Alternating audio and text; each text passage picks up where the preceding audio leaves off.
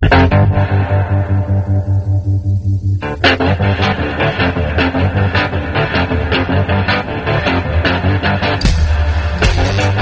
listening to Cannabis Health Radio.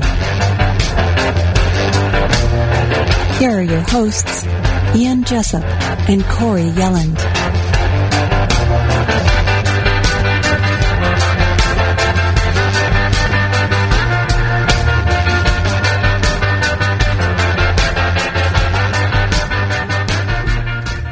Welcome to another episode of Cannabis Health Radio. I'm Ian Jessop. And I'm Corey Yelland. What would you do if your child was suffering hundreds and hundreds of seizures a month? As a parent, I'm sure we'd do anything in our power. Today, our guest is Forrest Hurd from California. His son Silas has a rare form of epilepsy, but the family is fighting with local authorities who want to regulate medical marijuana. Forrest, good of you to do this. Thanks very much. We appreciate it. Thank you for having me. What type of epilepsy does Silas have? There are several types of rare, what are considered rare catastrophic form of epile- forms of epilepsy.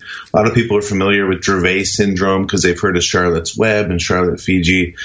Silas has a rare form of epilepsy called Lennox-Gastaut syndrome. Essentially, they're named after the doctors, but it's just another form of what's considered a catastrophic, intractable type of epilepsy, meaning that it does not respond uh, to medicine.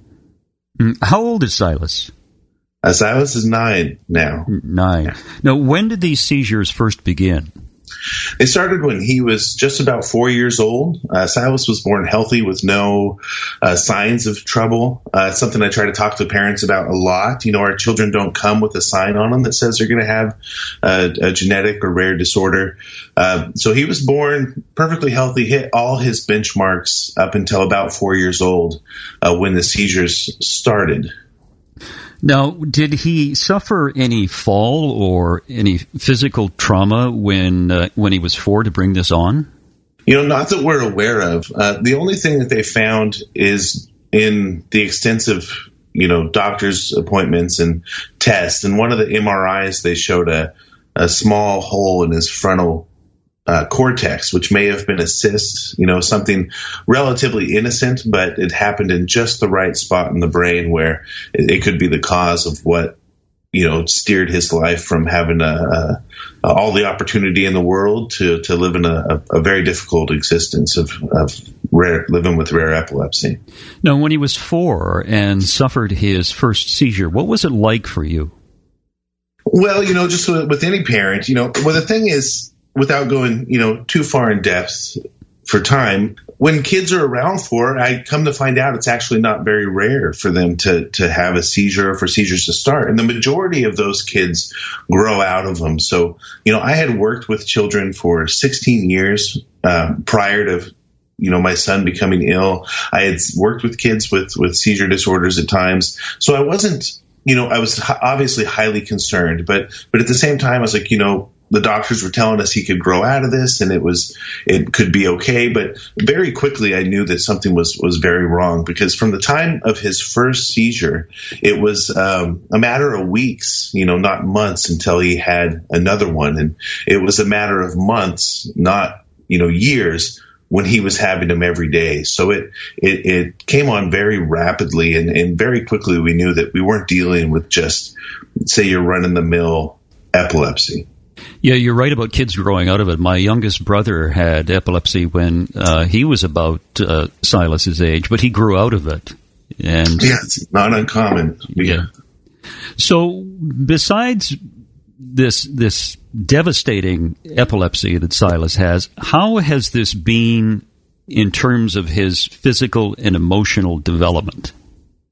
Well, it's been it's been significant. Um, Silas is nine now, and I would say on a lot of levels, you know, he's functioning at maybe about four, four and a half cognitively.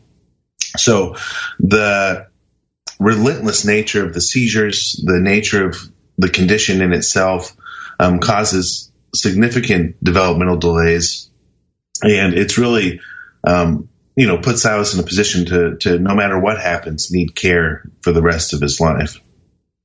And how has this been in terms of uh, the the physical, the emotional strain on you and your wife and your family? Obviously, it's it's significant. It, I wouldn't wish it on on my worst enemy. I mean, as Silas progressed, at times he was having over 2,000, 2,500 seizures a month. When we're told, when you're told you're out of medical options, you're forced to face your own child's mortality and seizing to death is something that is not quick. It doesn't happen. It doesn't happen quickly. So as a as a parent, having to sit there and watch your child degrade slowly, watch him lose cognitive skills that he had prior. I don't know how else to spell it out other than that to try to put yourself in that position to imagine how horrific that can be. You know, I've talked to lawmakers and tried to give them examples of just imagine their children or their granddaughters or their grandsons or their cousins, you know, living with them and then out of nowhere at any time someone could walk in the house and tase that child with a taser. And there's nothing you can do about it. And imagine how horrific and helpless that would feel. Now imagine that person was going to come back and continue that process until that child passed away um, that sounds extreme but it's not extreme from the perspective of a parent with rare epilepsy because that's exactly what they watch and it is something that um, i think if people understood how horrific and how traumatizing it was, we would definitely do more to support the families. Corey and I watched the the ten minute video of uh, Silas and uh, some of the issues that he's had, and my my heart really goes out to you and your family because this is extremely difficult to deal with. To see your your son writhing and going through these these various uh, states of epilepsy. It was really heartbreaking, wasn't it, yeah, Corey? Yeah, it really was. It, uh, it's an eye opener. It's the real eye opener. I think everybody should watch that video, actually. Now, Silas has an older sister, uh, does he? He does. He does. He has an older sister named Abigail. And uh, how has she dealt with this? Well, I think she's dealt with it amazingly but she is, and we are all all human. So to say that it hasn't been traumatic on her growing up would would be you know really downplaying her experience. Um, it has definitely caused her to grow up probably more than she should have to at her age. There's not many kids that have to deal with you know watching their brother have CPR performed on them, running the deal with rescue meds, the trauma of the experience, which you see in some of that video um, that is captured with her fear of us just not knowing if this is going to be the seizure that is the last one. You know, to say that it's it it isn't um, extremely traumatic would not be fair to her. But with that being said, you know, she handles things with such amazing grace that I'm often humbled by how well she she deals with it. Now, when Silas has a seizure, it's my understanding, based on watching that video, that's that not all seizures are the same. He doesn't react the same way. Is that correct? That's right. You know, come to find out, you know, when a lot of people envision a seizure, they envision a tonic clonic or more commonly known as a grand mal seizure. Come to find out, there are hundreds of different types. Silas has, we've documented 10 different types of seizures that he has. And that's, that's uncommon in epileptics. Gosh. to have several different kinds. But he will have different kinds of seizures, yes, and some are more dangerous than others. What was it like for you when you took Silas out in public, not knowing when or if he would have seizures? It's it's part of the overall picture of what these families go through. And in the video I put out there, it, it is hard to watch, but I felt that it was necessary because our brains aren't wired to understand just through conversation. To say someone has a lot of seizures does not articulate well enough the experience of having to deal with this 24 hours a day. You know, I really felt as soon as the cannabis laws started really putting children and families like this on the back burner, I had no other option, I felt, than to really put it in their face as to here is what these families are experiencing. And here's just our story. To be able to explain what it's like to have that constant fear of anxiety it, it's a difficult one to sh- to share in words. But just getting in the car is is a challenge, and and just going to the store is a challenge. You know, right now my daughter's in a play, and the school system sends out these, you know, pick up your kids here, pick them up there. Um, those things that should be very simple are sometimes almost impossible, especially if Silas begins showing signs of seizures. We can see him coming. Um, it's a constant state of anxiety. And unfortunately, one of the things I try to highlight is our societies unintentionally make things even harder on families who are going through um, nightmare situations because they're just not aware of what they're going through and the challenges that they face. You know, you're absolutely right because you tell someone your child has seizures and they have an image of a child having a seizure. But when you see the video and you see what you and your family goes through and what poor little Silas goes through, it really gives you a different perspective on what you are suffering and what Silas is suffering because he doesn't know when a seizure is coming, does he? No, he doesn't. No. C- can you tell when a seizure is coming? For years, we could. He would have a what's called like an aura shift. Or Silas is very unique in that his seizures for a long time were sequential. So they would one type of seizure would trigger the next, so we could kind of see if something bad was coming. But as he gets older and it changes, we're getting less and less warning. So we are dealing with seizures now that they're just hitting out of nowhere. And a lot of children with Lennox-Gastaut syndrome have that, which is why if you research the syndrome, excuse me, you see a lot of children with helmets on to mm-hmm. protect mm-hmm. from falls. One of the things that I noticed in the video is that both you and your wife, when he has a seizure, you tell him to breathe. What's behind that? Well, he he stops breathing, and we're very aware that he can't always hear us when we're saying that. Mm-hmm. But um, something like that isn't something that after you go through a hundred or two hundred or a thousand, um, you just get used to it. One of the the biggest risks of death is is is just that their system shuts down, and, and SUDEP is one of the leading causes of death in epileptics, which is sudden uh, death in epilepsy. So basically, what you're hearing is is we're scared and I know that he can't hear us all the time, but he just he stops breathing, and we don't know what else to say. But please breathe. And, and in, in some of his seizures, he is aware. He has some form of consciousness, the the, mon, the myoclonic clusters or the complex partials. So we're able to kind of he's heard us say it so many times that in some of those seizures, it'll cause him to stop and kind of take a deep breath. And we've noticed if we can keep him breathing regularly, it, it may or may not. We feel like it helps uh, maybe not trigger the next more severe seizure. Forrest, tell us how you came upon cannabis and what that did for Silas. Obviously, Silas having a rare seizure disorder and, and medication not working. We got more and more people who had seen the Sanjay Gupta uh, report on cannabis. And here in Northern California, are really blessed to have a community of people who have been doing this for a long time. I mean, it's it's kind of a mecca of, of cannabis cultivation up here. And I actually got put in touch with some people who had taught, you know, some of the Stanley brothers and and some others about CBD. Um, I ended up meeting the the the father of the strain Harlequin, who had originally bred Harlequin, and still working with him to this day. And basically, we just had to find out you know, if it could help Silas. And at the time, initially, you know, before I met some of those folks, we did what all parents do initially, which was we heard the, that CBD works. We started, I started driving. It's about a six hours round trip to a dispensary in Oakland who had uh, CBD oils.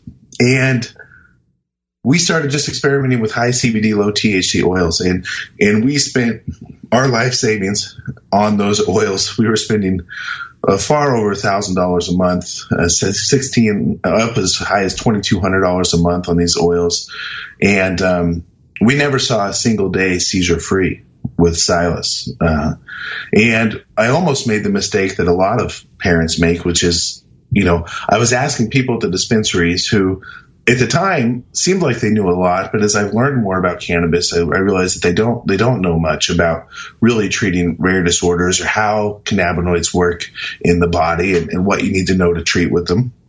So we almost gave up, and it wasn't until I started working with people here locally that that really started directing me to other parents who are being successful that I realized I had some homework to do. And I, after about a year, I started really studying clinical proven science, you know, research on the endocannabinoid system, reading all of Dr. Ethan Russo's papers, um, reaching out to Dr. Bonnie Goldstein and other doctors to get feedback and, and learning from them. And I realized that not only had we not been dosing therapeutically with what we had spent our life savings on, but we hadn't even scratched the surface about what cannabis and cannabinoids had to offer as far as how they modulate and regulate neurotransmitter function in the brain. So, long story short, as we started to work with them with a little bit more focus and understanding, we eventually were able to eliminate different cannabinoids. It didn't didn't work until we found uh, a ratio and a, a, phenotype that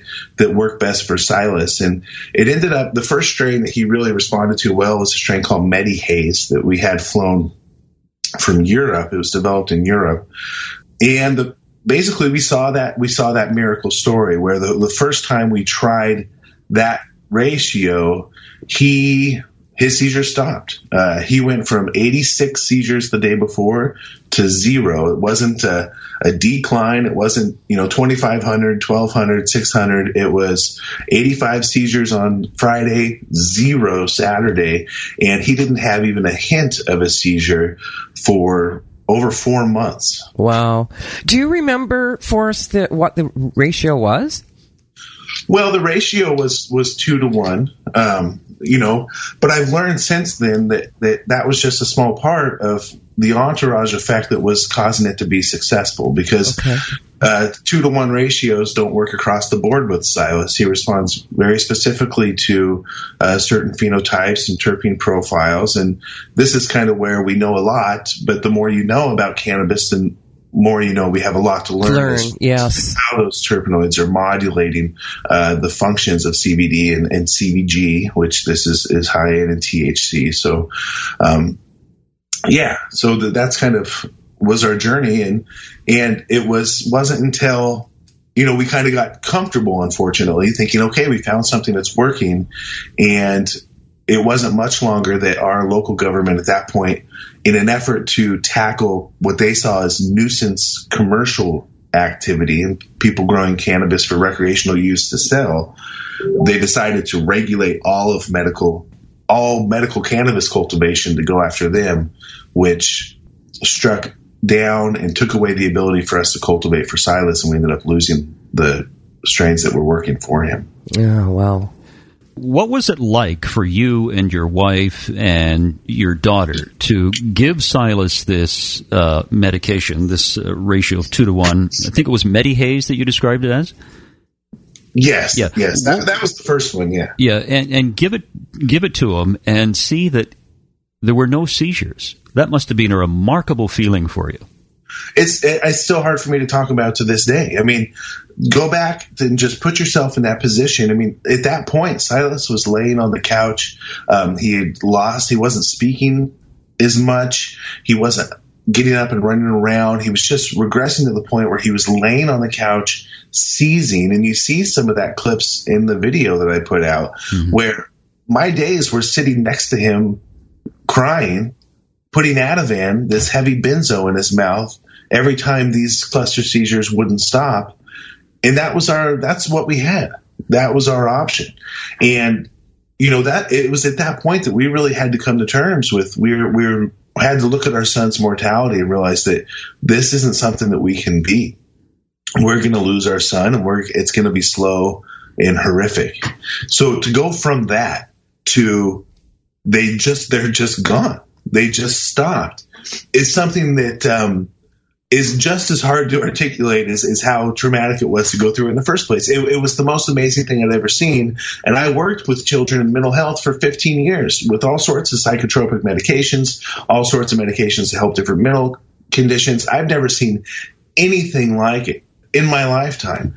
And it was within a matter of a couple weeks that he was up and running around and was not only functioning at the level he was prior to this, you know, really getting dangerous, but his cognitive skills improved significantly. His speech improved, his sentence structure improved, his cognition, being able to to pr- take in information, process it, and, and show us that he understood what we were saying. Each one of those improved significantly. And when you see that with your own eyes and you balance that against the rhetoric of we don't know the long term effects, maybe they lose a point of IQ. But the, the converse, I realize that the conversation is all wrong. Um, we are dealing with kids who will not live to be adults if we as a society don't set an infrastructure in place that allows us to give them these options is medicine. And the conversation against that is that kids might lose an IQ point or two really made me aware of how little our elected officials, our regulators, and our general community really understood about who these children were that needed these meds and how severe the problem was you're bang on because it's no different here than it is there. Uh, you can give kids psychotropic medications, and the, the uh, authorities are fine with that. But give them cannabis, which nobody in the history of taking cannabis, there's no record of anyone dying from it, and it, it's insane. It's absolutely insane, and it's and it and the arguments don't even make sense because you know I'm I don't know you know the the system in, in Canada, obviously, as well as I do in the United States. But just take for a moment the medications that these children are given. None of them are approved for use in children. None of them have studies for long term effects, but we do know that they'll kill you.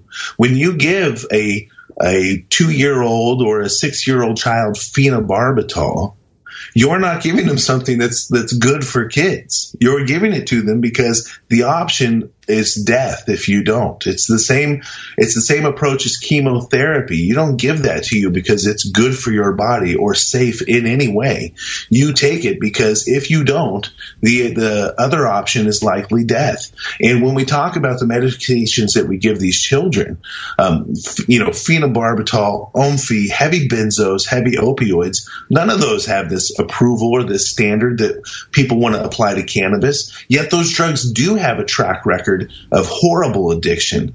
Um, they do have a track record of horrible overdose deaths, but cannabis does not. So the the, the argument really fails if you have someone who can just uh, articulate it well enough to to explain to them why it doesn't pertain to the situation.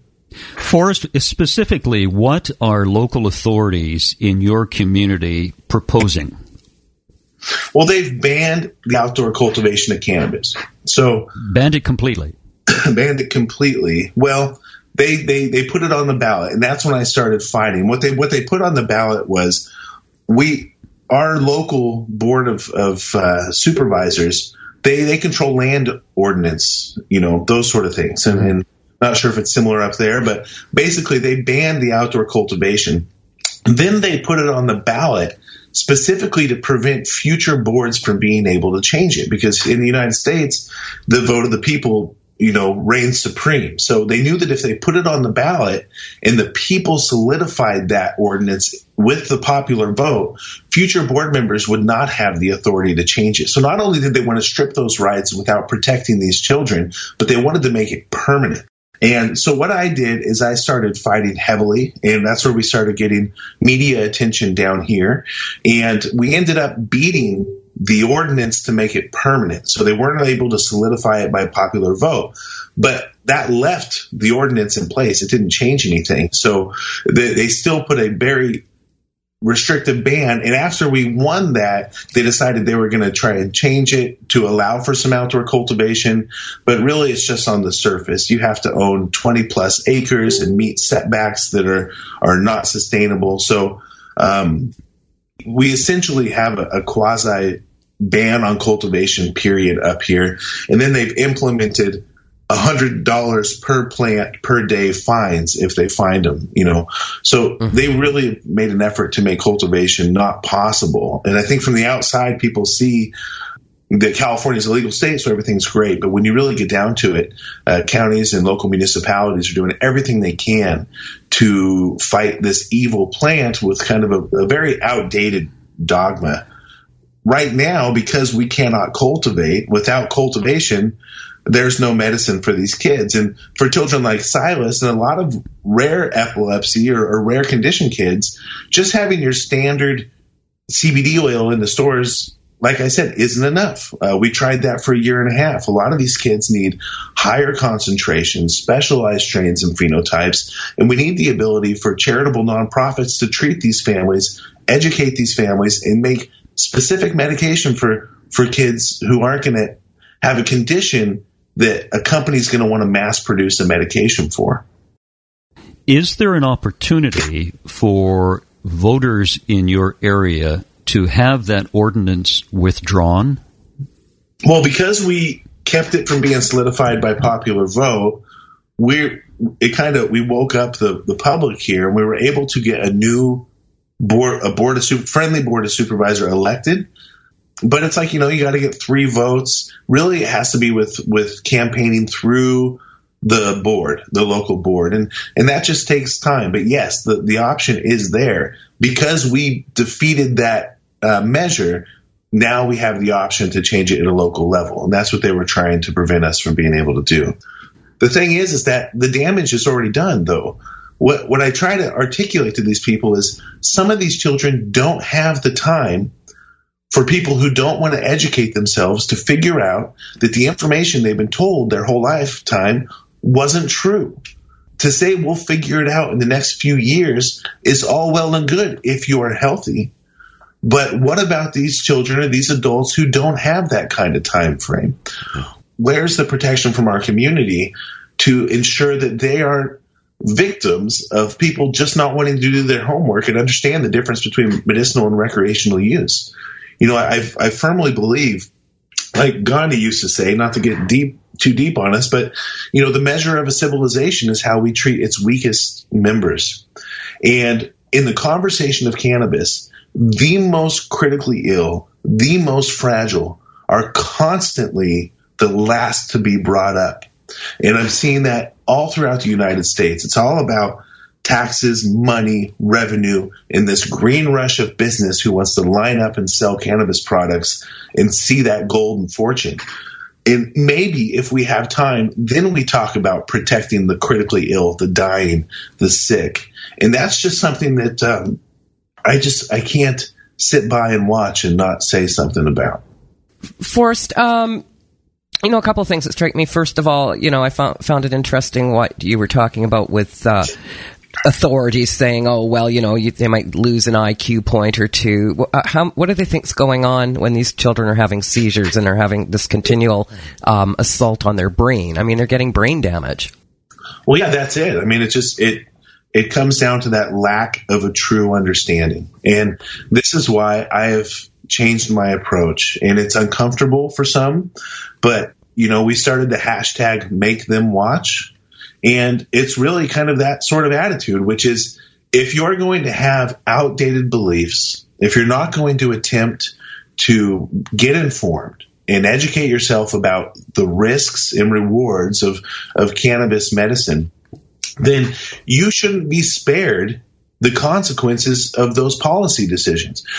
If I'm going to have to watch a kid die and suffer daily because of your decisions, you're going to have to watch too. And I encourage families, and it's difficult. You know, they think these kids are rare because they don't hear about them very often, and, and they're relatively rare.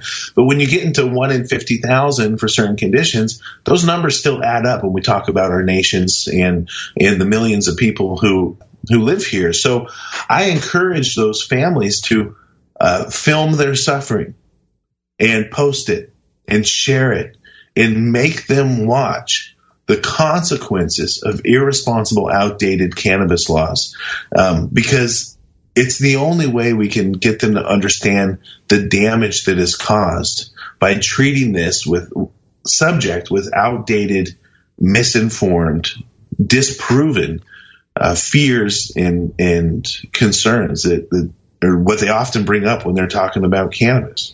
Yeah, I, th- I think we'll um, definitely be sharing uh, Silas's video on both our webpage and um, our Facebook page. Um, Forrest, what is Caladrius Network? the Caladrius Network is a not for profit organization that I am uh, starting. And our mission is to improve the quality of life of catastrophically ill children and their families through education and individualized cannabis therapies. So, what does that mean? They, basically, I watched my son go from healthy to, again, in a very dangerous position due to uninformed regulators.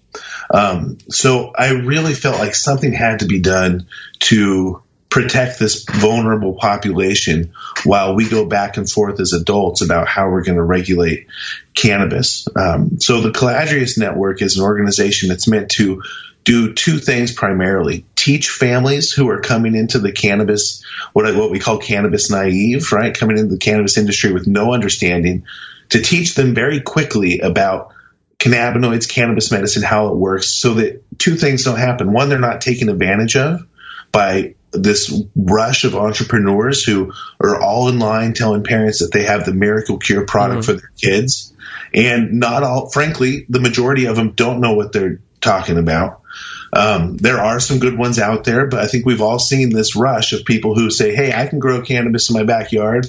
I've got olive oil in my cabinet. Yes. Bam, medicine. And they just don't understand uh, how complex it is to really start to narrow down treatments for some of these kids. So to protect against that, because I've known several families who have been through that, and I was one of them, but then they give up and then their child dies. And the person who was telling them they've tried everything or sold them everything, I don't think they realize the risk involved if you're giving medical advice without having the proper background. The other thing is that we partner with cannabis businesses. So there's a lot of cultivation that happens up here, really with just the leftovers of the cannabis industry, the machine trim, the the shake, those things, we can produce medicines and give them to families for free if we have the right strains being cultivated. What we do is we partner with businesses now to bring in donations and we have our own manufacturers and we try to basically educate families and then if we can if we have what they need we provide medicine at no cost. I basically think that the cannabis community has an opportunity to be one of the greatest forces for social good that our societies have seen in my lifetime but they're missing it um, and the promise of fame and fortune and the big money that cannabis typically brought in is, in my opinion, causing a lot of the community members to make the same mistake that a lot of the community constantly complains about big pharmaceutical companies, at least in this country. We hear a lot of complaints about big pharmaceutical companies uh, patenting things and putting patients over, or profits before patients. That's a constant thing that we hear. But nobody's talking about how the cannabis community is now going to be faced with that same moral choice. No one's talking about the fact that now we're learning that cannabinoids can not only help millions of people, but improve the lives of billions of people. And we're going to then be faced with the same choice. Are we going to be putting our hand out saying your money or your life to these critically ill people? When you talk about having to spend 20, over $2,000 a month for some of these oils, that's the decision we're asking families to make. And I don't think it's necessary. I think simply with wise partnerships, everybody collaborating and pitching in a little bit here and there, we can easily take care of the most vulnerable in our society at no charge. Very well said, Forrest. Yeah. Just before we go, uh, how is Silas doing today? You know, Silas is doing okay today. Actually, he's doing really well today. Um, he missed school on Monday, so this was recorded. I think it's Wednesday. So he missed school a couple days ago, and it was a really rough day. And we post shared that on Silas's Facebook page. Mm-hmm. But then the next day was good, and today was good. And you know that's really what we've learned is with a situation like this, you learn to take it one day at a time, and you learn to appreciate every day and every moment. And um, you know that's what we do. So today he is uh, smiling and upright and be, getting to be a normal little boy, and, and, we're extremely grateful for that. So, Forrest, if somebody's interested in going to Silas's page, what is it? So we have your general kind of update on our family page uh, that started years ago for folks who just were asking questions and wanted to hear how Silas was doing. And that's uh, facebook.com forward slash hope for Silas, H O P E F O R S I L A S. So facebook.com forward slash hope for Silas. Awesome. And Caladrius is caladriusnetwork.org. Do I have that correct? That is correct. Yeah. And right now we have our basically our website's going to launch any day now, depending on when this airs. It may or may not be up, but there is a, a sign-in sheet. So if you want updates from our organization about what we're doing, who we're partnering with, um, you can sign up there and you can contact us because really what I'm hoping is for this to be a model that can be recreated anywhere. So um, we're we are really trying to do something different and doing something truly altruistic and charitable. And what we're hoping is that if we can establish this model in a way that works, that then we can then recreate that uh, in any neighborhood. So Oh, if you're listening, please reach out to us. Yeah, Forrest, it was great of you to do this. Uh, thanks very much. Uh, Silas is lucky he's got a, a, great set of parents to help him out and a, a great sister. Thanks very much. Thank you for having me. Yeah, thank you very much, Forrest. We really appreciate it. Thank you. And that's it. Another edition of Cannabis Health Radio. Thanks very much for listening, everyone. You've been listening to the Cannabis Health Radio podcast. Visit our website, cannabishealthradio.com, and follow us on Facebook and Twitter.